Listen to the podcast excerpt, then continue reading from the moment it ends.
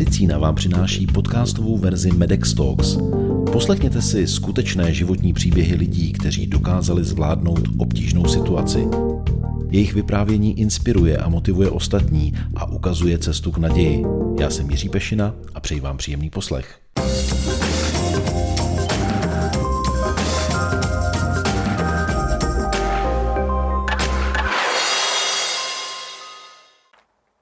Uvádí se, že mutace genů BRCA1 a BRCA2 zvyšuje riziko vzniku nádoru prsu až 10krát.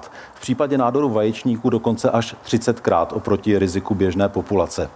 Jak se provádí genetické vyšetření a co se děje ve chvíli, kdy je genetické testování pozitivní? O tom nám přichází vyprávět zpěvačka ze skupiny Holky Radana Labajová.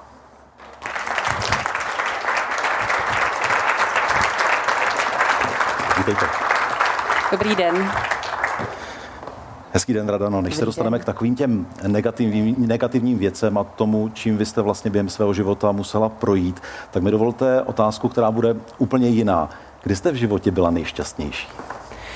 Uh, tak uh, já si myslím, že ta chvíle byla v okamžiku, kdy jsem uh, před partnera přinesla ten malý počúraný papírek, jsem těhotná. Takže tak to, bylo, to bylo oznámení těhotenství, my vidíme, jak to dopadlo. Devět měsíců po tom oznámení narodil se vám syn Maximilián Theodor, jestli si pamatuji jméno vašeho syna správně. Už je to skoro 12 let. Už to bude 12 let. A když zabloudíme do té historie ještě kousek dál, tak eh, před 20 lety skupina Holky byla velmi populární. Byli jste na takové vlně téměř až euforické. Jak vzpomínáte na to období? No, eh, já bych to řekla jedním slovem. Jízda. Bylo to úžasné. Holky se dali dohromady po 20 ano. letech, vy i nadále koncertujete. Ne, po 20 letech, my jsme se dali po pěti po letech, pěti letech jsme se dali dokupy a jezdíme už takhle asi dalších 13 nebo 14 let. Ve Trojci je to super, když ty maminy nasednou do auta, kecají o takových těch plínách, eh, eh, běžných rodičovských věcech, vylezou z auta, namalují si ten hezký obličej a zaspívají v těch skoro 40 letech, nebo v mém případě 40 letech, baby, ty si vážně senzační, to už je taková sranda. Když pojedu po té časové ose, tak já teď zase přeskočím, vrátím se zpátky do září 2021, do současné doby. Jak se cítíte dnes? Cítím se výborně. Výborně. Hmm. Děkuji za to, protože já to teď otočím do doby, která nebyla vůbec příjemná. Vrátíme se o dva roky zpátky, do září 2019. Protože v září 2019 se začalo odvíjet něco, co by si asi nikdo z nás nepřál zažít. Protože vám v podstatě během půl roku zemřela maminka, onemocněla sestra, vy jste se dozvěděla, že jste pozitivní na uh, gen BRCA2, do toho vám onemocněl tatínek, v podstatě už nevylečitelnou formou rakoviny, zemřel, přišel covid, vy jste se nemohli vůbec rozloučit, nemohli jste se s tatínkem jak si strávit ani poslední hodiny jeho života. Řekněte mi, ten půl rok, jak jste tohle dokázala zvládnout? No mě se na to ptá hrozná spousta lidí a e, já vlastně ani nevím. E, v takovém množství událostí, takových jako blbých událostí, člověk asi najde na nějakou samospoušť a, a jenom to dojíždí jako to autíčko, které dáte dítěti. Ono, to, ono se to hrozně nabalovalo. Když přišla ta informace, že máma je nemocná, to bylo dřív, než, než uh, zemřela samozřejmě. A už v ten okamžik my jsme si říkali, tohle už jako není úplný standard. Tohle přece se nemůže být nahodile.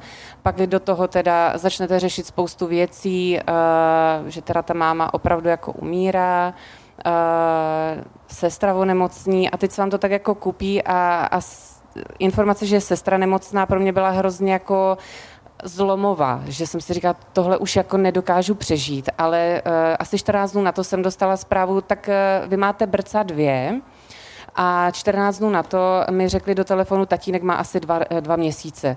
A to už, to už si tak jako, jako sednete a řeknete si, no tohle už je asi jako strop, dál už to jít nemůže, tak to pojďme nějak přežít jak se to dá přežít. Protože člověk, když dostane nějakou negativní zprávu, tak uh, tam je několik těch fází, prostě srovnávání se z té negativní zprávy. Člověk se postupně staví opět na nohy, aby se mohl možnost. nadechnout.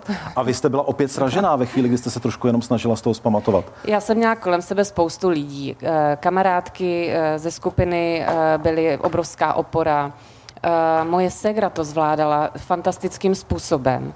Máme bratra, který nad náma kroužil jak hlídající nějaký drak, prostě, který zachrání všechny. A, mm, a prostě jako to nějak jako proběhlo. No. To se velmi těžko popisuje, protože já až teďka s tím odstupem uh, si sama říkám, jak jsem to mohla zvládnout. Jo. To nedokážu, nemám na to nějakou metodu, ale já jsem jako obecně od přírody šťastný člověk, takže to tak jako všechno přijímám a prožívám a, a přežívám. Já se teď dívám na vaše vlasy a já vím, že vy máte takovou jednu metodu, jak jo. s tím želem jako se snažíte ano. vypořádat. Prozradíte? Ano, já s každým utrpením uh, chytnu prostě pramen, uh, prameny vlasů a odstřihnu je. A uh, odhodím to a říkám si tak a teďka už uh, bude líp. A to jsem dělala uh, vždycky, když mě opustil nějaký kluk, když mi auto přejelo psa, když prostě přicházela tahle situace za situací, tak jsem stříhala a stříhala a jednou jsem byla až úplně holohlava. Hmm. To ale nebyla teďka tahle fáze. No, jsem rád, že vlastně máte v dobré délce, že jste sama potvrdila, že jste v podstatě šťastná teď v září 2021. Pojďme se chvilku pobavit o tom eh, genetickém testování, hmm. které jste absolvovala, protože možná některá z divaček teď si řekne, mě to čeká. Jak takové genetické vyšetření probíhá? Jak to probíhalo ve vašem případě? Uh, je to ve směs jednoduché. Jsou uh, nějaká kritéria, která ten člověk, který si chce ten test nechat udělat, musí splňovat. Je to, že vlastně musíte mít v přímé pokrevní linii uh, buď to dvě osoby, které onemocněly rakovinou prsu, nebo uh, měli, prodělali karcinom ovária a tam stačí jedna osoba, ale u té rakoviny prsu to musí být dvě a je tam nějaký limit věkový. Tuším, že jedna musí být do 60, druhá do 50. My jsme to nesplňovali úplně. Bohužel se stala taková věc, že já nevím, jaký má zdravotnictví nastavený systém na tyhle ty věci, ale eh, tím, že máma skončila v nemocnici, nebyli ochotní nám eh, odebrat její krev a udělat testování. Ty důvody si přesně nepamatuju, proč to tak bylo. A eh, pak až v hospicu nám vyšli vstříc, že v momentě, kdy teda maminka umírala, odebrali tu krev a pak ji poslali na testování a tu krev ztratili. Hmm. Takže tím, že ztratili tu krev, zavolali teda sestru, že teda ji natestujou a v okamžiku, kdy ji testovali, tak jí dva dny na to potvrdili, že uh, vlastně teda ona už rakovinu prsu má. A následně na to, vlastně dva měsíce na to jí přišlo hnedka potvrzení, že má uh, brca dvojku, tři týdny na to to přišlo mně, že mám tetě a bratr je čistý. To samozřejmě, když dostanete to potvrzení, tak člověk najednou dostane strach logicky. Jak vy jste přijala to sdělení, že jste zdravou nositelkou genu BRCA 2, protože pak to mělo další konsekvence. No, já jsem začala hnedka vlastně, eh, tu informaci jsem přijala eh, úplně normálně, protože, jak říkáte, já jsem zdravá nositelka BRCA 2, takže já jsem si říkala, dobře, tak pojďme zjišťovat, co se dá dělat. A, a v ten okamžik eh, jsem začala já to vezmu uh, od začátku. Dostala jsem ten papír do ruky, v tom papíru jsou napsané doporučení, že vlastně nejprve by se mělo podstoupit uh, adnexektomie, následně mastektomie a teď se tím začne člověk jako prohrabávat, co vlastně má dělat. Tak jsem naštívila ginekologa, ptala jsem se, ptala jsem se praktika, co mám dělat a nikdo nemá úplně ucelené informace. Tak jsem s tím šla teda do sociálních sítí, ženský poraďte mi prostě, co se má dít. No a teď se to začalo sypat, psali mi hromadu zpráv, hromady příběhů a ozvala se mi pacientská organizace Veronika, kde uh, zaplať pán Bůh vědí úplně všechno o tomhle. A poradili mě, odkázali mě, kam mám jít a, a už to frčelo prostě a už šla jedna operace za druhou.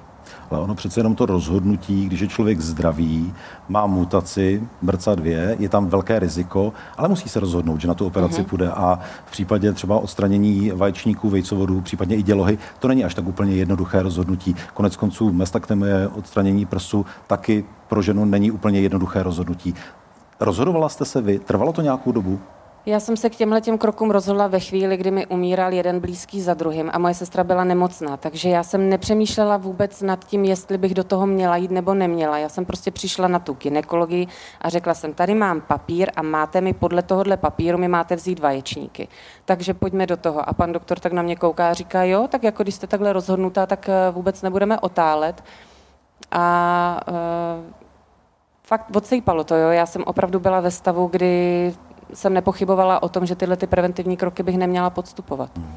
Jak jste se o tom bavila se svými rodinnými příslušníky? Už jsme dneska mluvili o synovi, hmm. tomu tehdy bylo 10 let, manžel. přítel, jakým způsobem jste tohleto společně řešili, protože jak vysvětlit desetiletýmu klukovi, že maminka jde na náročnou operaci a přitom je vlastně zdravá? No, Teo velice intenzivně prožíval veškeré tyhle ty odchody. On se mnou prožíval úmrtí mojí mámy, prožíval úmrtí táty mého a zažil i vlastně odchod eh, dědečka z, ze, ze strany svého tatínka. Takže měl tak jako nějaké povědomí o té smrti, ty plešatý lidi, proč to všechno takhle je. A já jsem mu říkala, Teodorku, já musím jít do nemocnice, protože jak víš, tak babička byla nemocná, teto Marťu si viděl, nemá vlásky, tak je nemocná. A teďka prostě já musím podstoupit tuhle operaci, abych tady byla dlouho pro tebe. Jo, jasně, mami, ale já už mu neříkám, co mi odebírají. To je podle mě jako pro 12-letého kluka zatím informace úplně zbytečná. Podle mě by se s tím vůbec nedokázal nějak jako popasovat. Vy jste ty operace zvládla, dáváte se dnes plně dohromady. A co víc, vy jste se rozhodla, že se svým příběhem půjdete na veřejnost, konec konců přijala jste pozvání i sem k nám do Medex Talks. Proč jste se tak rozhodla, že ten svůj příběh zveřejníte, že budete aktivní, že se třeba i spojíte s pacientskými organizacemi? Uh, asi vztek, protože eh, když onemocněla babička, hnedka potom vlastně moje máma, tak eh, my už jsme se začali pídit po nějakém genetickém vyšetření. Nebylo nám to úplně umožněno z eh, důvodu, není to normální, teda takhle, tohle to může být normálně jako nahodilé onemocnění, není to tak snadné požádat si o to. Mm, přišlo mi, že ani doktoři neměli úplně jako ty správné informace, nevěděli, kam nás poslat a proč nás tam asi poslat, přišlo jim to asi normální tak eh, tenhle ten vztek mě vlastně dom, přiměl k tomu uh, jít s tím ven, protože já si myslím, že kdyby u mojí mámy už při tom vzniku rakoviny prsu věděli, že je nositelkou uh, genetické mutace BRCA2, tak by třeba nedošlo k tomu, k čemu došlo, protože ono se opravdu zdálo, že je zdravá, že ji uzdravili a ono to tak prostě nebylo. No a tak jsem se rozhodla s těma ženskýma o tom povídat. A je to zajímavé, protože mi píšou hroznou spoustu uh, svých příběhů a uh, spousta z nich potřebuje tu motivaci, proč do té operace jít. Ono se to může zdát jako spoustě lidem hrozná, jako hrozně povrchní, jo, ale co ženské řeší a řešit vždycky budou, je jak vypadají. A, a teď se ptají, přiberu potom, budu protivná, bude mi stárnout rychleji pokožka a mě tohle taky ale hrozně zajímalo, jo? takže já prostě si s něma o tom píšu, jako budete vypadat skvěle, je to prostě jenom o tom, jak si to v hlavě nastavíte, prostě jste pořád krásná ženská a, a není čeho se bát. Co další dvě eh, členky skupiny Holky. Bavíte se o tom spolu, nebo jak, jak oni vlastně prožívali to období, kdy vy jste měla takové trápení a musela jste pak podstoupit sama preventivní operační zákroky? Uh, tak, jak se kamarádky chovat mají. Byli tam pro mě a nic zbytečně nepitvali, nic zbytečně neřešili, prostě jsme si normálně povídali. Oni mi hodně pomáhali, hlavně v období, kdy umírala vlastně moje máma, kdy jsme uh, v každou možnou chvíli, kdy jsme mohli jenom zabrousit do těch míst, kde, kde ona byla, že mě tam nechávali, že prostě počkali klidně hodinu a, a pak mě zase naložili a jeli jsme pryč, takže tak, jak kamarádky mají pomáhat, tak pomáhali. On, kdo trošku zná vaší tvorbu, tak ví, že vy v repertoáru máte písničku Máma. No. Asi jsem teďka mrknul na citlivou strunu. No, to je, eh, to je písnička, kterou jsem neuváženě zpívala v poslední chvíli, eh, kdy eh, moje máma naposledy otevřela oči. Trvalo pak nějakou dobu, než jste tu písničku mohla znovu zaspívat? Mm-hmm. Já vidím, jak se vám lesknou oči. Pojďme, pojďme kousíček někam, někam dál. No, cílem tady těch veškerých uh, zákroků uh, preventivních je minimalizovat riziko vzniku nádoru. Vy děláte skvělou práci pro ostatní. Do jaké míry vám to zabírá váš čas, nebo kolik času jste připravená vlastně věnovat těm ostatním? Protože když člověk pracuje s lidmi, snaží se dobít energií, tak na druhou stranu ono to hodně jako vysává. Ani ne, ani mě to nevystává. Mě, mě to hrozně baví. Já jsem se teďka zhlídla v uh, aplikaci TikTok a uh, tam se snažím dávat uh, velice krátká informační videa o tom, co vlastně je genetická mutace BRCA2 a jaká prevence je s tím spojena. Takže mě to baví. Já prostě chci těm lidem říkat, že ta BRCA2 je prostě jenom mutace, kterou má pravděpodobně každý sedmistý člověk. Jo. To je mm, prostě, dá se, s tím, dá se s tím pracovat. A hlavně ta prevence tady je a když tady je, tak se toho chopit. Já jsem si všiml, že vy jste v jeden okamžik zaklepala na zuby. Já klepu na sklo. Držím vám palce, přeju vám, abyste byla zdravá, aby se vám dařilo nejenom v soukromém životě, ale i v tom pracovním, hudebním. Pozdravujte holky a jsem moc rád, že jste přijala pozvání do Medex Talks. Já děkuji. Radana Labajová. Děkuji. Mějte se. Děkuji.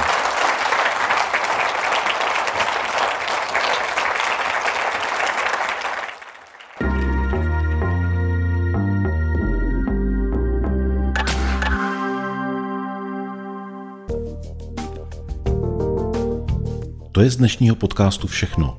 Další díly najdete na portálu mojemedicina.cz a v podcastových aplikacích. Videoverzi Medex Talks sledujte na YouTube. Díky za to, že nás posloucháte nebo se na nás díváte. Naslyšenou příště se těší Jiří Pešina.